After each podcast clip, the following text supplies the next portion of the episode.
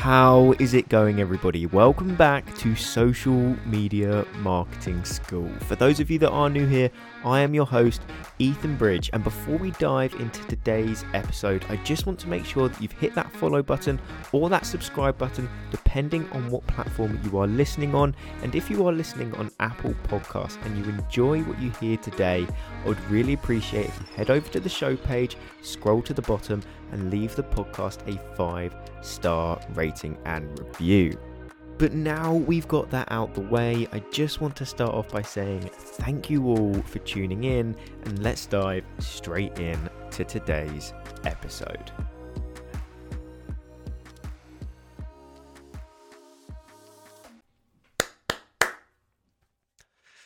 So I've been building my audience on Instagram for quite a while now, and the journey I've been on, I'd like to think, has been pretty successful so far. I've been able to build quite a significant personal brand for the time that I've been posting content on the platform, and I've managed to leverage that audience, divert that audience elsewhere, and I've very much enjoyed the process. But sometimes on this podcast, I forget that not everybody knows what they're doing when it comes to Instagram, and some are starting their journeys from scratch. So today I thought it'd be a really good idea to actually share with you what I would do if I was starting a brand new Instagram account today. Hi guys, my name is Ethan Bridge. I'm host of the Social Media Marketing School podcast, and I actually help coaches, consultants, and service providers build, scale, and leverage an audience on Instagram so they can actually grow their business. So today, I'm going to be talking through what I would be doing if I had to start a brand new Instagram account from scratch today. Because ultimately, a lot of you may have only just stumbled across this podcast and you're looking to build your audience or you're very early on in your Instagram journey. And some of the points I talk about may not be applicable to you in previous episodes, but this one, this one's for you. Or if you're struggling and you've been growing an account for a while now, but it's not at the point you want it to be, implement these points and away you go. So let's start with point number one. I've got three I want to share, but point number one is arguably the most important because it is all down to practice. Create, create, create, create, create. If I was starting right now, I would just batch create as much content as possible. And at this point, I'm going to assume that I don't know what I know now. I'm starting completely from scratch. Knowledge, past experiences, everything. I'm literally starting from a clean slate. In order to learn as quickly as possible, you need to create as much content as humanly possible. A lot of people say quality over quantity, but in my opinion, quantity definitely breeds quality. You don't get to that point of quality without practicing, and in order to practice, you need to do it a lot. So if you can just batch create, sit down and create as much content as possible, you're going to get better because you practice getting in front of a camera, you practice your copywriting, you practice your editing, you practice your caption writing, you practice your hooks, you practice your call to actions, you practice all of these different things over and over again. And ultimately, you get better as a result.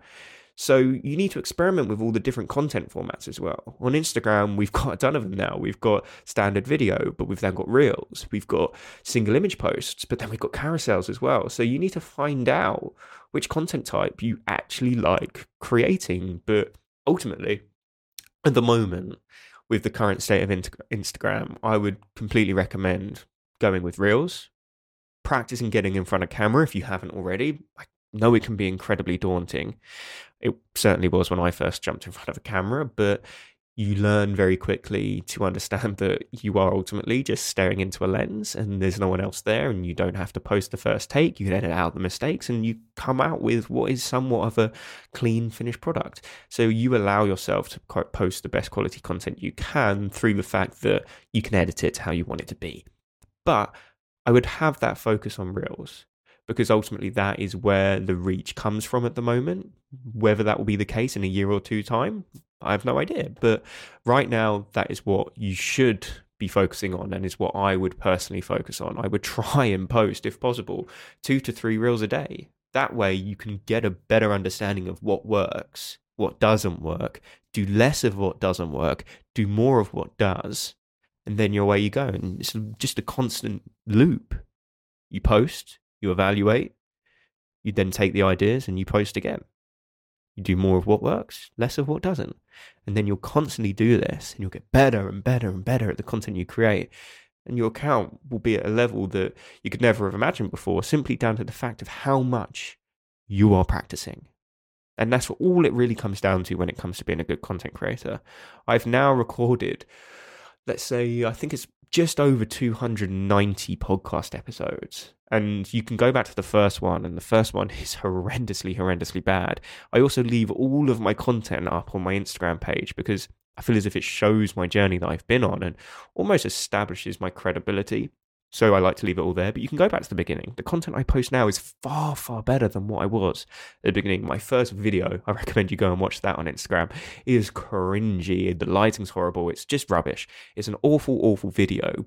But if I hadn't posted it, I would never have started recording video content and I would never have got to the point I am at now with it. And my confidence on camera, my confidence speaking would be nowhere near what it is right now if I hadn't recorded the podcast. And now I'm over 290 episodes in. I've built a loyal audience, and away we go. It's perfect. But you just need to create, create, create, create, create.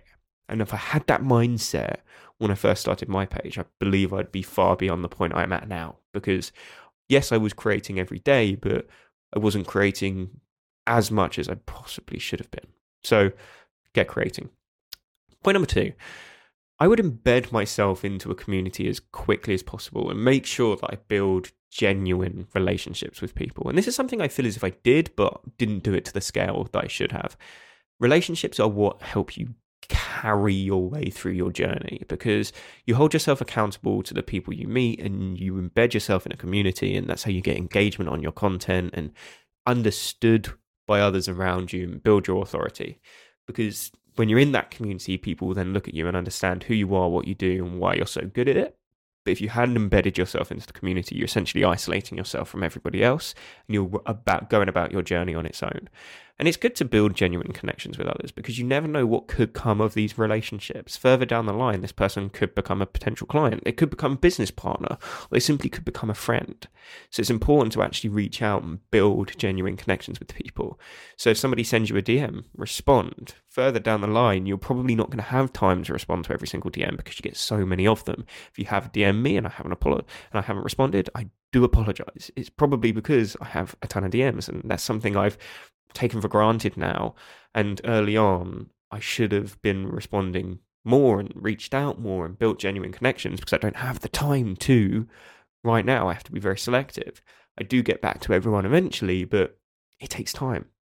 So it's important to understand that you must embed yourself into a community because you don't want to isolate yourself from the rest. You want people to understand who you are, what you do, why you're good at it, build friendships, generate potential business partners, and potentially build relationships with people that you can leverage to be your clients in the future. So, point number two, I'd embed myself into a community as quickly as I could. Now, final point I want to talk about if I were to start an Instagram page today is I would begin trying to leverage my audience elsewhere, like into a funnel it into another format as soon as possible.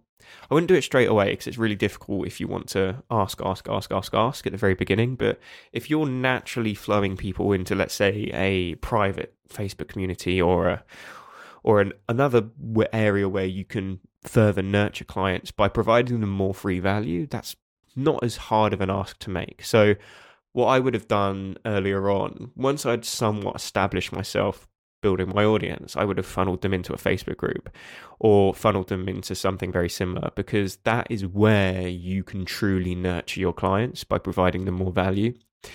And that's where you can get them into a community and understand that everybody in this Facebook group or everybody in this private community, whether it be a Slack or a Discord, you name it, they are a potential client for me in the future. So if you get on this very early on and you don't necessarily have to ask them to be your client at the beginning stage, but if you can get this person in this private community and build that genuine connection because it's more intimate in a private group because people get access to you on a more personal level. It's not like you're just posting on Instagram. They can interact with you on a daily basis. You can respond to comments, you name it.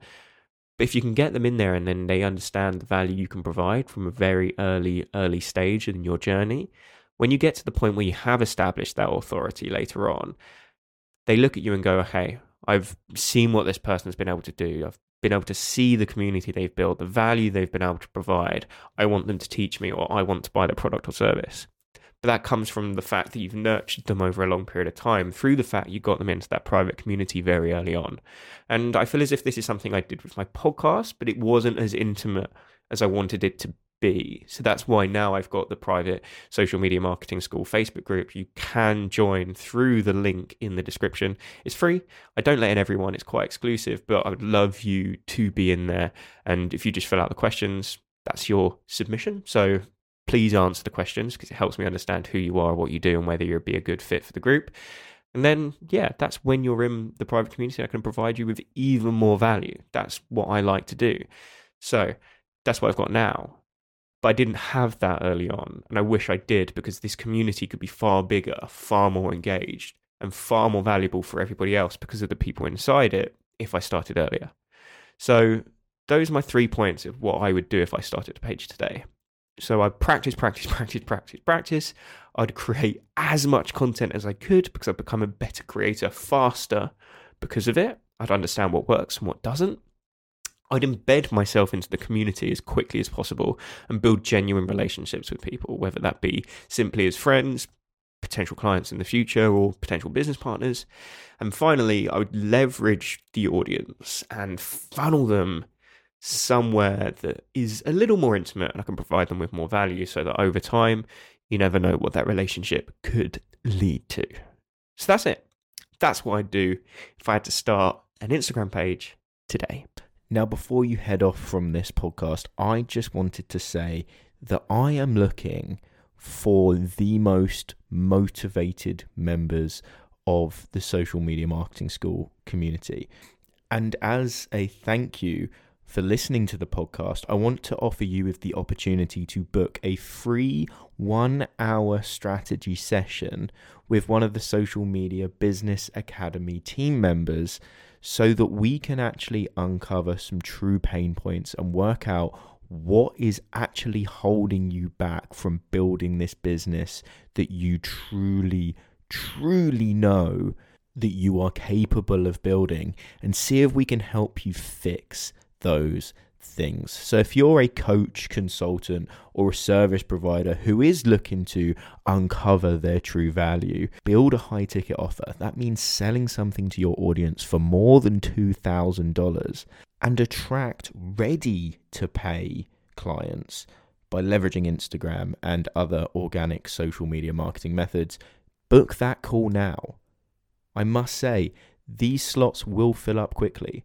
So, if you want that opportunity, if you want to learn how to do those things, how to craft that high ticket offer in less than a day, how to land your first clients organically without even spending a penny, and create high quality content that attracts, nurtures, and actually converts your viewers into clients, this call is something you need to book. So, head to the top link in the description, book that call in with one of the SMBA team members, and let's see what we can do to help.